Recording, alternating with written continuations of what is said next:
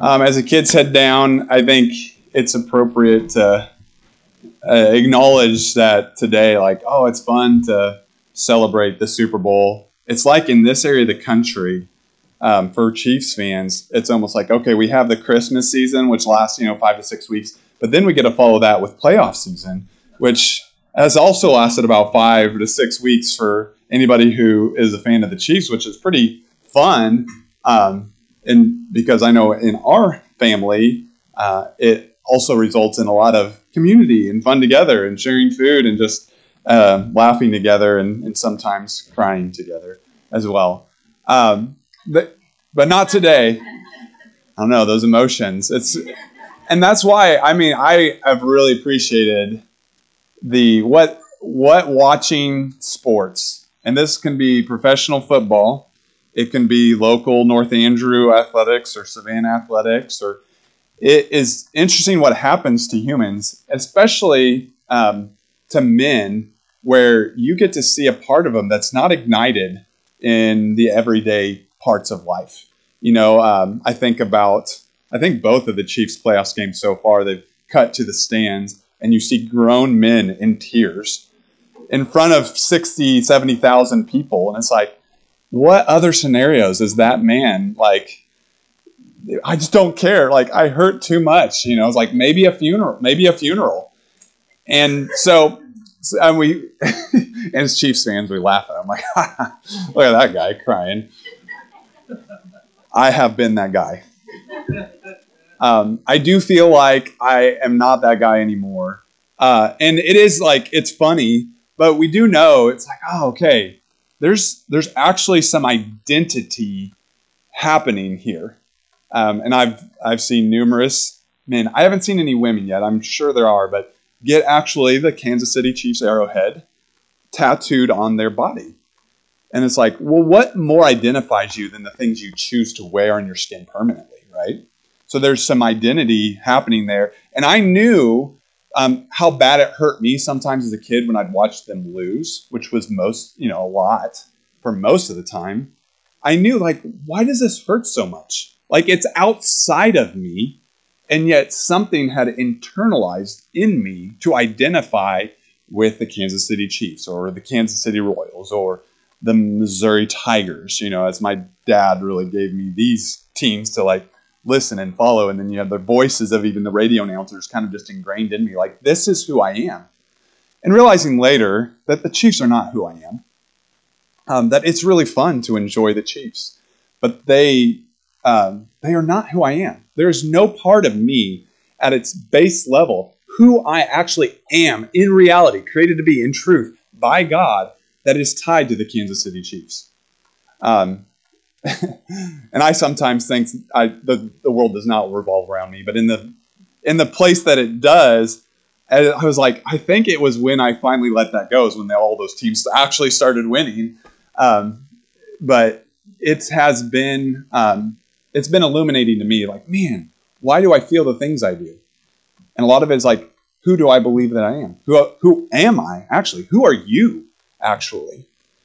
I mean, what part of your identity you know, has where has it come from? Who's told you who you are? What are your feelings about the way the world operates around you, about your experience? Gets you both really excited and joyful, or also despairing, because those feelings are are telling you what you believe about who you are. And so it's really important, I think, to pay attention to what gets you fired up, what makes you angry, what makes you joyful, because it's telling you like who you are and what, sh- what seeds have been planted at the depths of your soul that can't be just rewired just because you're like, I will now be this person. Like, even if you make a really solid resolution, I'm going to make a change in life, you know, I could step over that line and it's going to take some time to actually, like, oh no, it's just a part of who I am, even when I'm not thinking about it, even when I'm like out of my conscious thinking. So it's, it's really, I, I've appreciated the Chiefs because they've shown me a lot about myself and the Royals and all these other sports teams. And you can look around at your various Super Bowl parties today and you can kind of enjoy just people watching. Um, Joe told me the other day when we were sitting in an academic team, a middle school academic team, you're like, oh, the fun, it's fun to listen to the questions and try to see what you get right. But he's like, the most fun is watching the kids' faces because then you get you get a lot of faces because it's like, oh, I'm an idiot. Oh, look how smart I am. Oh, I knew that one. Well, of course you did. You're sitting outside of the action right now, so um, so you can watch the faces of the people around you um, today, and really any time in life, and you can you can learn a lot. Uh, but mostly pointing that directly towards us, towards you. Who are you? Where does your identity come from? Um, I'm getting ready to start tennis season. I begin my tennis season the same way. I will do it the same with getting the boys together and telling them the most important thing that tennis is all about. I say, you will all be dead soon. and you makes you uncomfortable, I guess. Um, but that's like, I, I say that because, and Alistair Begg had said it previously a few months ago when we were listening to him. He's saying, are, are we all like pretending that this party will go on forever? Like, and, and as much as we spend time like trying to make of this and preparing to have a good life, who is actually preparing to die well? The thing that we know we will all do. Um, are you prepared to die? Because it is coming, and it may be coming as shortly as this week. But even if it is uh, years away, that's soon on the scope of eternity. And we know uh, from the book of Romans that the wages of sin is death. And as we talked about when we were talking the catechism, you know you have earned that wage. Good job, you hard worker in sin. You've earned that wage of death. It is yours. Step right up. It is mine. Um, and yet, that is something that, like, ooh, kind of makes us squirm. I don't like death. I don't like to talk about it. I don't like to think about it. Why would you bring? Why would you bring high school tennis guys to do it? And it may not be a wise uh, decision as a coach. I may get fired because of it someday, which I'm okay with. But the reason I do it is just because if we are playing games that are numbing us to the reality that death is coming, then those games are not worth spending time on. But if we are in the games and things we enjoy in life, pointing us to the realities of what's ultimately true, then they can be fantastic tools and they can be enjoyed and grasped and gra- grappled with, saying, like, something's happening to me as I go about my life. The ordinary things in life, like a tennis match or a wrestling duel or a book that you're reading or something that you eat later today. All of it can point to God's glory and show us the realities of His glory. Or they can distract us from that glory too. It can be the same thing, two different people t- partaking in the same thing. One person is ignoring and staying apathetic to the realities of death and life. The other person is embracing the realities of life and death. And so I think it's really important, um, and I think it points to what we've been learning in Scripture. Like all of Scripture is pointing to, like, hey, what's the ultimate reality here? What's the point? Or do you want to get after the real point, or do you just want to keep distracted so you don't have to really wrestle with what is going on around me? Um, and the only way to wrestle with what is going on around you without leading yourself to despair is to go numb, to be apathetic. And God said, I'd rather you go go cold to me than to be lukewarm and apathetic towards me. That's the place that just seems where the real danger lies, is that you just numb out. Because if you fully give yourself to your own identity, one you've created, if you give yourself fully to it, you'll find how empty it is very quickly, which will lead you to despair and then lead you, well, so what else is there? And that's where God says, look at me, look at my son. And then, like, all right, and that's where new life starts, which is what we'll spend our time today talking about. There's no core scripture today. We're going to cover quite a few, but we've been looking, we looked at the Lord's Supper in January. Now we've been looking at baptism, the two ordinances or sacraments of, of our Christian faith that are given to us in Scripture. And, and the baptism, um, many of you have had your own personal experience with you. Some of you have not. And I would, I would hope that there will be some people who choose to be baptized after we're done today. Um, but ultimately, these things are about the ultimate realities of life and death. In the Old Testament, Deuteronomy, when they, the uh, Israelites had come out of Egypt, were getting ready to enter the promised land, Moses is giving them their kind of like their final, like, here we go, team, come on, here we go, the last coach before they stepped out to their own Super Bowl. And in that, he was saying, here's the covenant, the covenant of the law God's given you. What do you need to do if you want God, if you want perfect relationships with Him? Follow all of it perfectly. You, you got to be perfect as your Father is perfect. And then you can have heaven on earth. But we know that's not true. And so God made a way for forgiveness through the animal sacrifices and ritual ordinances and cleansings. All of this law, 600 plus laws. Follow these, you would have perfection. But we know you can't. So therefore, we, we shed blood. We kill and let blood be shed. So at least there's some element of we can experience God's righteousness because we make these sacrifices of blood. And in all of that speech that Moses is leading his team to there, he says, God set before you life and death. And it's always kind of the, the two poles there that are given to us like, all right, life and death before. He says, I urge you to choose life. I urge you to choose life. But in that, we know we have failed to choose life. Did the Israelites choose life? No, they, they could not, we found, because their hearts were sinful. They chose death over and over and over again, which is why the law allowed for these cleansings, these, these little cleansings that lasted just a little while, long enough to have some community connection with their Creator, but not long enough to satisfy and cover over all of our sins, for all of humanity, for all of time. So enter the picture of cleansing, and cleansing specifically um, through blood, as we looked at in the Lord's Supper, like sharing symbolic blood and, wine and juice. But there's also cleansing through what? Water. And it's it's something that's just so ingrained from us from an early age.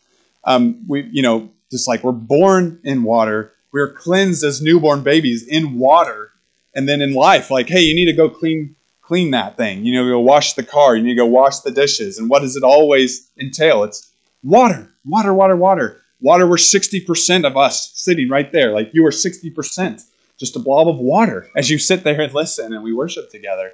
And water's everywhere. Um, and yet sometimes it's so common, we actually fail to like, all right, grasp like, wow, this is a really powerful substance that we're dealing with. And it now has used, I think, to illuminate God to us because every time we're washing with water, we are cleaning. We're trying to get something back to clean, pure, new. And in that, we're trying to get rid of the nasty, the dirt, the filth, and make it new again. And this is prevalent throughout the Old Testament, like I said, in the law, ritual cleansings. There's an episode, it was the last episode of season three in The Chosen, where again that that was extra biblical sometimes in that script and that drama that plays out. But Peter's wife, in this case, um, she had miscarried and was just struggling with anger and just misunderstanding of how could God allow this to happen. Um, anger at her husband for not caring for her and that her grieving of that. And so it ends that episode with her going into the water, juxtaposed against Peter stepping out into the water to trust in Christ um, and Jesus, as he says, Come to me. At the same time, it's showing his wife go into the water as a ritual, a ceremony of saying, Look, God can take my pain. He can take my burdens and my weights, and they can be washed away. And that's, that's all before, you know, Christ actually going to the cross and rising again. But in that, we see, like, not tied to the Old Testament, the before Christ's times, a purifying nature effect, uh, a purifying ceremonial effect of water. But then, before Christ crucified too, we get John the Baptist, who starts plunging people into the Jordan River. John the Plunger, they said, is actually as a, a apt translation of the Greek as John the Baptist, but it doesn't. I guess we don't say that does not have the reverence as John the Baptist, plunging people, putting them in the water, all before Christ, right? All before not like Jesus is living, but he hasn't gone to the cross. He hasn't been buried and been raised himself, um, as we see. So, like, okay, so what's that in between time? And this isn't a, uh, a teaching about John the Baptist, but you can go read about him. I taught on him, it might have been two years ago um, when we were in Luke, and just seeing him saying, hey, let's take this idea of water of cleansing and let's put it to like, come, be baptized, a baptism of repentance, meaning I do want to die. This old way of trying to find God, find meaning, find fullness of life, it's not working. So he's encouraged people to, like, hey, get ready, make straight the path for something bigger that's coming. And he's pointing to that. He's saying, in that, go ahead and be baptized right now. You don't have to wait for this Savior to fully reveal himself. Be baptized right now, and he's plunging people. And they're coming out of the water with the encouragement to say, Be ready for the one who comes after me. So, um, an interesting take on baptism, even itself, like, hey, what's it actually doing? Because that's what we're trying to get after. We want to, uh, we want to take this gift of baptism and we want to use it just the way God intended so we can really have access to the fullness of what God intended for something like baptism. And so that's what we're after today, considering all this. And forgive me, you know, with just using the time we have, not to say, oh gosh, we could just pour into John the Baptist a lot more. But the idea is more to like, all right, in all of the talk about what is baptism, how the different traditions experience it, we looked at uh, with Alistair Begg about Presbyterians' approach to baptism. Presbyterians, Lutherans, Anglicans, Episcopalians, all practicing infant baptism. Um, and making a really good case to do so. R.C. Sproul and, and countless Presbyterian ministers, Timothy Keller, who we trust and have listened to, hey, they're baptizing infants. Some of you were probably baptized as infants. Um, and yet we have uh, folks we trust, men we trust, like John MacArthur or Alistair Begg, saying, no, we really would say it's most biblical to do a confession along with baptism, a credo baptism, they call that, that you can speak a creed, you can believe a creed as you then plunge yourself into the water, go under, come up as a new creation symbolically. But there's a few things I want to just like, hey, let's lay the foundations on here and where we sit right now as a church family. And, and how do we approach baptism? How do you um, approach baptism? What do you believe about it? What do you see in Scripture? That, like, this is what I take from it. So, I can tell you without going into all the details, and Chris mentioned this, even he's listened to some of it as well. We can take men far more studied and experienced in uh, Scripture and researching Scripture. We could just play those uh, debates for you. It's like, well, I don't think that's what we're called to do when we can find men like, ah, their approach to Scripture is both like, we trust it, it's alive, it's fruitful, and yet they come to different conclusions about modes and methods of baptism. So let's maybe go um, above that, the weeds of that a little bit, and say, okay, then for us, what do we see in Scripture um, and is is there clearly to us? And that's what Alistair, um, I know, has always tried to do, just to get very plain on it. So let's turn to some pieces of Scripture. Um, as before we do, I would like to pray because I'm inadequate to do any of this. Father, please, as we look at your word, illuminate it to us. Show us what you want for us. Let us not be um, bound by any uh, form of our own identity that we've built up, but let us truly put to death the old selves and come to newness of life in Christ, revealing your scriptures to us in that newness and not letting us stay with hearts of stone, but have hearts of flesh. In Christ's name we pray. Amen. In Romans chapter 6, it's one of the, the key looks we have at baptism, and this from Paul in his letters, and a, a foundational theology book like Romans, as we went through. Do you not know that all of us who have been baptized into Christ Jesus were baptized into his death?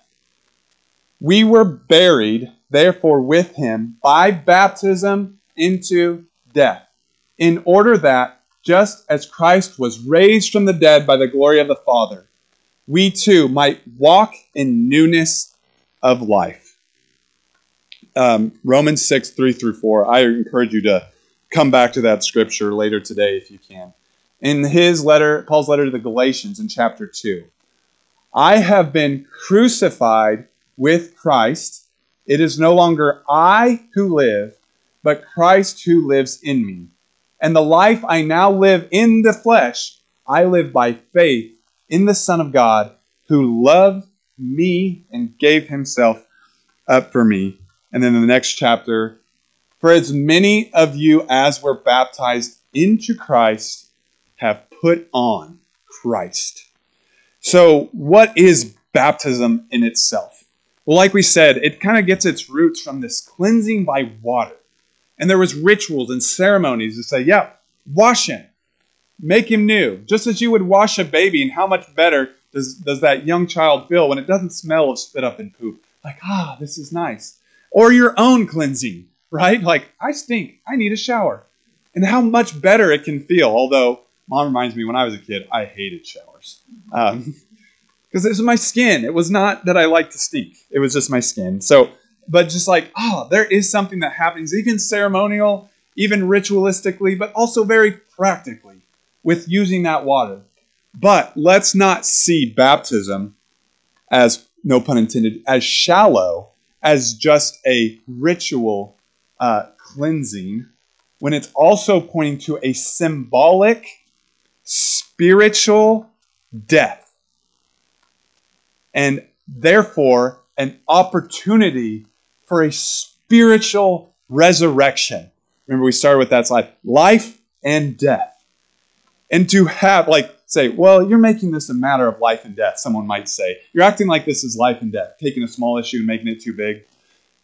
We can't make this big enough when we're talking about spiritual life and death eternal separation from God or eternal life with Him. And no, baptism itself does not grant spiritual life anew. But there is power behind it, I think we'll see as we keep going.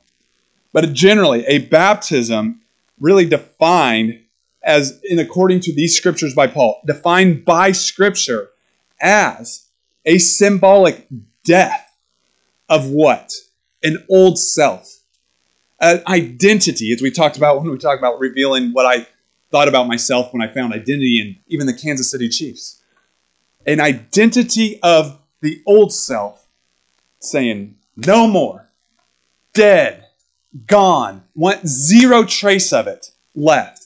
Old, crucified, put on a cross until there's no life left in the, the identity that Wakefield builds on his own that you build on your own. That identity. This is who I am. This is what stirs my heart to joy. This is what brings my heart into despair. That old self, the, the natural human self, as we all are under the curse of sin started by Adam, that identity needs to die. There has to be death.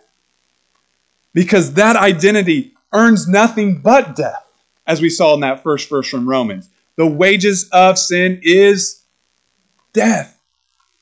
And so a lot of us, I think, are looking like, well, we don't have to die. We don't have to get rid of all of the old. We want to keep some of it and then add to it. We want to refine it, make it better. And that's what humans really have shown throughout their history. Like, let's take what we've had and let's build on it, make it better, as opposed to like, no, we need to cut off, start again fresh with something much better than what we can manufacture on our own. And you almost like get sad when you start to listen to some of those who are like, oh, have big dreams for the human race on a secular basis apart from God. And you're like, gosh, they have a lot of high hopes, and you can you can actually, you know, admire some of it. Like, wow, it sounds really encouraging and exciting about what humans can create in the future. But separated from the creator of all things, you almost just like, it's just going to the same place it always had years after years. That old self-manufactured identity in you, in humanity in general. It's not doing it. It never has. It's not satisfying. It's a well that runs dry. You're like, well, maybe we need to dig this direction. It's, it's, running dry. It's not happening. So what do we do? We kill. We are eager to see that old self die because we know, and you know it's not working. Do you need a few more self help books and think all the problems will go away? I just need to be a little more smarter, a little more patient, a little kinder, just have kindness, the world has told us often. There'll probably be a Super Bowl commercial that just encourages, if only we're kind, we can solve these problems. Kindness is not going to bring peace to the Middle East. You know it won't. It's like way too complex. People have tried that. It doesn't happen. What can bring peace to the Middle East, or peace to America, or peace to your heart? Well, it starts with kill the self effort. Kill that old identity that is trying to do this. And how do you symbolize that? Burying it, killing it by burying, drowning it in the water. Dunk it, hold it down. I'm not advocating for at least like 30 second baptism, but hold it down symbolically under the water. Say, it's dead and I want it to be gone. And maybe that's a good question for you. Has God regenerated your heart? And a question to ask yourself Do I really want to let go of the old life? Because if you're like, nah, my old life's pretty good. I don't need Christ to touch everything. I just need him to give me a ticket to heaven and I'm good. I'll keep everything else, just give me that ticket. And you can say, but if that's the way you're thinking, you do not have faith. Because he's saying that does not get you in. You can't bring the old self to me. You need complete newness. So we want to kill the old self. We want it to die. And that gets discouraging for people because you're like, well, I've experienced some goodness in the old self and what I've built. Yeah, some. But it reminds me of C.S. Lewis quote that I often will reference like, are you really satisfied with the mud pies that give you some satisfaction when you can't even imagine a vacation offered at a pristine sea? Do not settle for kind of good when perfection is offered to us, paradise is offered to us. And so, baptism, killing the old self. And then what did Paul say? Raising to new life. In a new version of ourselves? No. Ourselves will die, be dead, be gone. And the new self will be who? Christ. A perfect sacrifice and a perfect type of man that actually can be presented to God and say, Wow, you are perfect. Please come be with me. Not because Wakefield shows up, but when Wakefield shows up, the Father sees Jesus, sees Christ. And that is when I come out of the water, that's what's me. Christ is me. I put on Christ. It gets a little scary to even say, I'm I'm at all worthy to say Christ because that's actually not true. I'm not worthy of Christ, but he, he gave me his identity anyway, and I may be called a child of God. And that is powerful. So that's the excitement of baptism. And who doesn't want that for yourself? Some of you don't.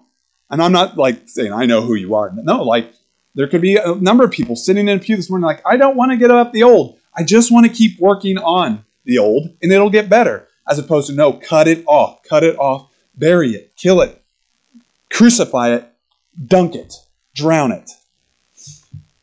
But that's exciting because then the old self doesn't have to strive anymore. All those striving cease for the new life that Christ has done the work for us and we can take on his identity. That's great news. And we should want to step into that. We should want that for our children. And also then for us who say, yeah, that is me. I don't want the old self. I have repented of that old. I don't want it anymore repentance really just defined as not wanting the old anymore. And then I can step into obedience, an action I can then take to say, I, I want to be baptized. I want to seal this faith by doing something that can be done with my senses, including going under real water and coming out really new spiritually and, and symbolized by a dunking in water. And I think we now, um, and this is something that came out of all of the smart pastors that um, we've listened to, like the R.C. Sproul's, John MacArthur, both can be in agreement of this. Whether you baptized really young or you baptized till older, you can confess, or an adult, or somebody who was on their deathbed in their 80s or 90s and, and baptize them. What is not good is when believers, people who say, Yes, I have been regenerated by Christ. I don't want the old life. I want the newness of Christ, and I believe in it, and I found it. And you have not been baptized, you are living in disobedience. And we say, we have a lot of people who will profess faith and say, I have been, I have been renewed and regenerated by the work and finished uh, crucifixion and resurrection of Christ. And yet they are going on like, but I don't need to be baptized. Okay. Well, Christ, before he ascended, go therefore, make disciples of all nations, baptizing them in the name of the Father and the Son and the Holy Spirit, teaching them to observe all I have commanded you. And behold, I am with you always to the ends of the age. And then we see then when that church, that first church after Christ ascended, um, while staying with them, Jesus, he ordered them not to depart from Jerusalem, but to wait for the promise of the Father, which he said, You heard from me, for John baptized with water you will be baptized with the Holy Spirit not many days from now. And so this is the commands we see of like, yes, among, amongst other scriptures, believe and be baptized. It's like, well, what does it do if it's just if it's not salvation itself? It's like, I don't know fully. Alistair doesn't know. R.C. Sproul doesn't. John MacArthur doesn't understand fully because we are humans. But if the Father says, do this, do you want to do it? Do you trust Him enough? Do it. Without understanding it completely. Should we want to do it? What's the risk except saying, ah, oh, you know, We can make excuses. I see enough. Like, well, then let's do it. Let's be baptized with water. I'm not so worried about the mode or subs uh, or method, but let's do it. Let's be obedient. For those who have been saved, let's find joy in being obedient to Scripture, and also carrying the weight of, wow, what if I'm not obedient? Um, Romans, uh, in his introduction to that letter, Paul says, obedient comes from faith. Prove your faith. Have a chance to step in and, and feel, experience your faith through obedience. And by this we know that we have come to know him if we keep his commandments. Whoever says, I know him, but doesn't keep his commandments, it's a liar. The truth isn't in him. But whoever keeps his word in him, truly the love of God is perfected. There's gifts, there's wonder in being obedient to God. By this we may know that we are in him. Whoever says he abides in him ought to walk in that same way in which he walked. And Jesus even gave his own personal example of baptism. But here's the other supernatural part that is really exciting to say step into the obedience of baptism is that like we saw in that scripture that Christ gave in Acts that Holy Spirit is tied to baptism. Now, is it exclusively tied to baptism? No, because we see the Spirit working outside of baptism. We see the Spirit working even in the Old Testament. But we do see Christ giving specific uh, connection with baptism, and then the, the baptism both coming through the water, but then the Spirit coming out of that baptism in Acts. Chapter 2 Peter said to them, Repent and be baptized, every one of you, in the name of Jesus Christ for the forgiveness of your sins, and you will receive the gift of the Holy Spirit. In Corinthians, for in one Spirit we were all baptized into one body Jews, Greeks, slaves, or free, and all were made to drink of one Spirit. The Spirit can scare some of us, especially in the less charismatic traditions of the church, which I would classify us as one.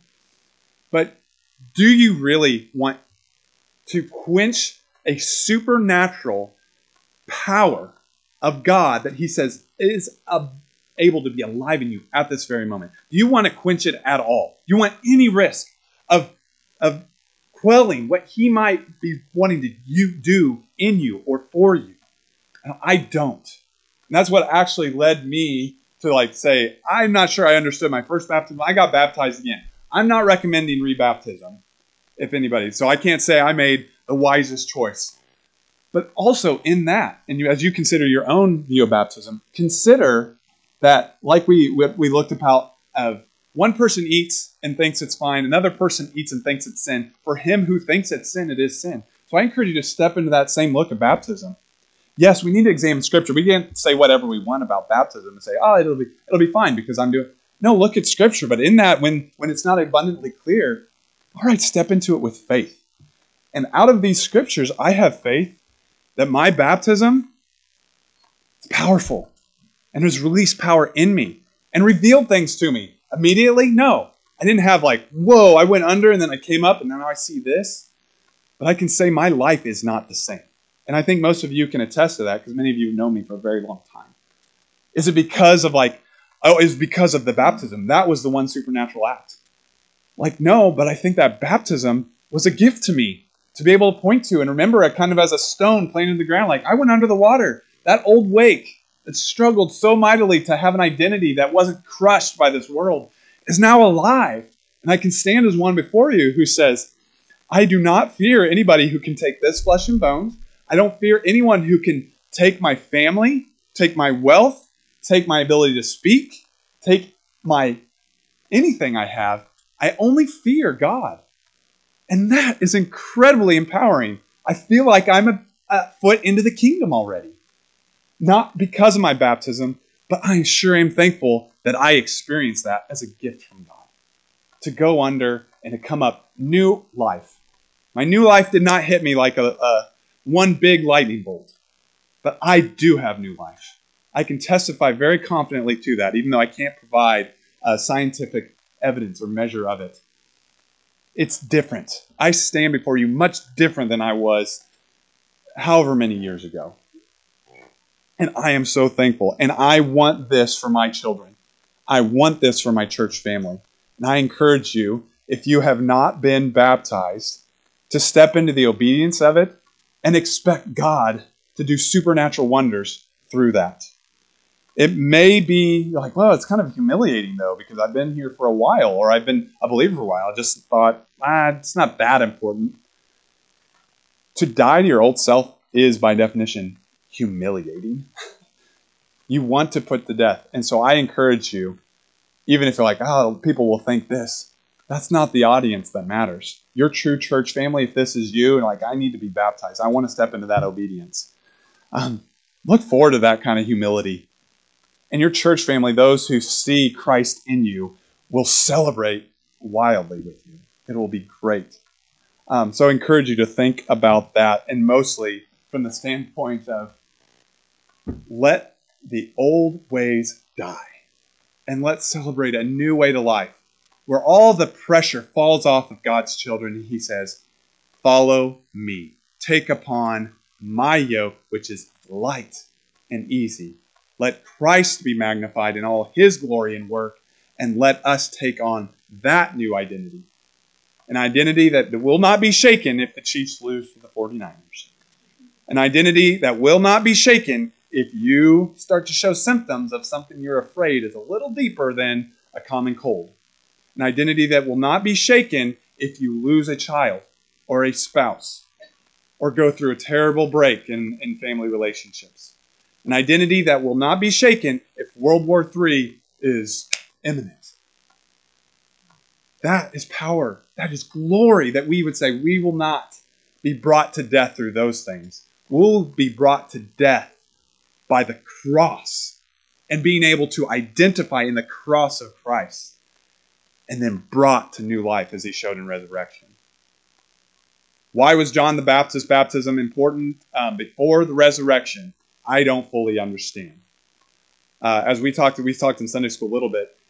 I would account that sometimes we're working on our human timelines, that God's timeline isn't like ours. So considering that He can do things that like, well, this and this and this, when He's like, no, just that, all of it, all at once, and that's where it gets like, ah, oh, okay. So just trusting Him. Like I don't understand. Like, okay, why was Jesus baptized into new life, and even though He hadn't been resurrected, raised from the dead yet? It's a good question. I don't fully understand it. Do you need to understand it to be baptized? No, you don't. You need to be baptized to be obedient. Yes. Now you might be asking, but when? I have a close friend who talked to him. He's like, I'm, I'm really thinking about being baptized. And I was like, great. Like, why? Like, because I know I'm a sinner and I need Christ to pay that for me and just be made made new. Like, great. So getting baptized soon. He's like, no, nah, there's some other things I want to work out. And I was like, I think that's a bad idea. Because what work are you doing anyway? Are you waiting for yourself to get right? Like, what work do you need to do? By, by saying that, you're saying the work of Christ wasn't enough. So you may be in that same boat, like, eh, there's other things I need to work out, then I'll be ready to be baptized. Even with our children, right? We're like, sometimes we're waiting, like, ah, they need to do a little more work on their understanding. I would encourage you, yes, do we need to make sure they memorize every 50, all 52 questions of this catechism we're going through? No. Is it good, though, to have a grasp on what grace is? Absolutely. But for us and our children and our grandchildren, here's my encouragement present them the gospel. You're like, well, they won't even listen to me about that. Well, then perhaps they haven't been regenerated yet. You know, that it's possible. Present them the gospel. If they respond, with a yes, I'm a sinner and I believe Jesus died for my sins, paid that price, and makes me new before God. If there's any semblance of that understanding, baptize. That's where I'm at right now with this. Let's be eager to baptize a confession of faith. A faith as simple as I'm a sinner, Jesus paid my sin, rose to new life, and now he's in me. Let's let's baptize. If we wait to fuller understanding, like, okay, I'm not going to prompt you anymore. Now say it on your own. Then all of a sudden that provides a lot of questions like, when are we capable of full understanding? Which leads us to, like, well, why not baptize infants? Well, okay, great. But that's not my status quo. I like I, I would consider myself a credo Baptist. That's my own experience. We've never baptized an infants in this church. I'm not against it, but I also like, oh, I think there's a power just in um, I, I it's when I stood up here and made promises to Sarah right there. Now I wear a ring as a reminder of the promises before God. I love I love that I have that ceremony to it. We don't have any um, anything stopping us right now from if there is someone who says they want Christ as a savior, let's baptize. And let's not be too eager to like, ah, the work's not done yet. Let's focus on God's work more instead of our own. It seems like in misunderstanding, that's the way we should err as, as Christ followers. Let's depend on His work more than our own and our own ability to respond to that. Is there supernatural things happening in the depths of our soul? I believe it, yes. Is faith being planted in some and not in others? Yes. Are we afraid of punishment if you baptize that person, they confess faith, and then look, they were never a new creation. They never had a desire in it.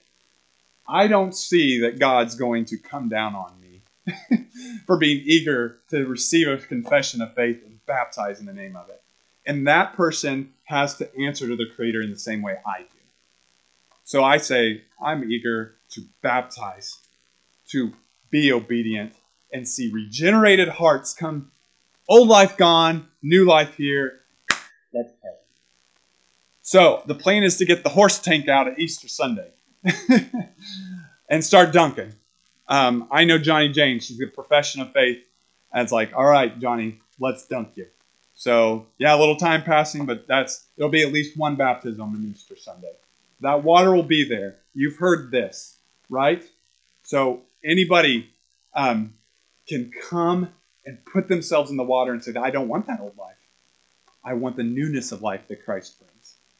We will have a couple times to just talk about what does that look like, um, what is happening, so they can, you know, if they are able to wrestle with that, like, all right, what's it mean? They can have understanding. I think that's good, but also not saying you you have to go through all 52 questions of the catechism and then you may dunk be dunked in the water. That's not what we're going to require.